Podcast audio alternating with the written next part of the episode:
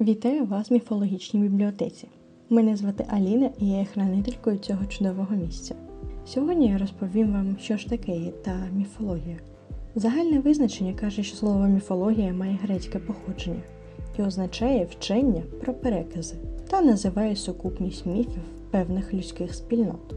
Важливо пам'ятати, що будь-який міф раніше був частиною певної релігії і мав на меті пояснити незрозумілі людям явища природи, походження людського роду та розвиток їхньої цивілізації. Міфотворчість є великим пластом історії. Її вивченням займаються такі науки, як етнографія, релігієзнавство, культурологія, філософія та лінгвістика. Адже лише розуміючи метод мислення людей минулого, можна пояснити значення певних слів та географічних назв, традиції і побут, а також бачити основи народної творчості. Помилково ми сприймаємо міфи виключно як щось древнє, хоча ледь не щодня приймаємо пряму або опосередковану участь у творенні сучасної міфології, маркетологічної з яскравими рекламами, урбаністичної з її міськими легендами, або гносеологічної з питаннями про життя у всесвіті. Сучасна творчість також дарує нам купу міфології, які до того ж часто стають основами субкультур толкінізм, джедаїзм, лавкрафтизм та інші.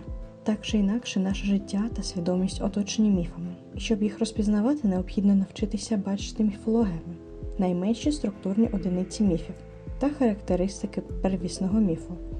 У процесі нашого дослідження ви почуєте багато різних міфів. Існує величезна ймовірність, що частина з них стасться вам ледь не ідентичною, за виключенням назв, імен та місця дії.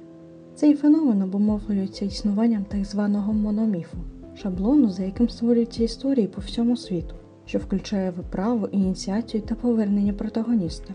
Кожен з цих пунктів містить додаткові елементи шляху героя, що формують певні комбінації та як наслідок повторювані сюжету у міфах всього світу. Існує багато різновидів міфів, які проте є виключно умовним розділенням на космологічні, етіологічні, антропологічні, календарні, тотемічні, героїчні та есхатологічні. Саме в такому порядку ми їх і будемо вивчати в наступних епізодах подкасту. Дякую, що завітали до міфологічної бібліотеки. Буду рада бачити вас щосереди з новими міфами. А поки гарного дня! І не забувайте, що міф це лише перша іскра, що висікається розумом при зіткненні з реальністю.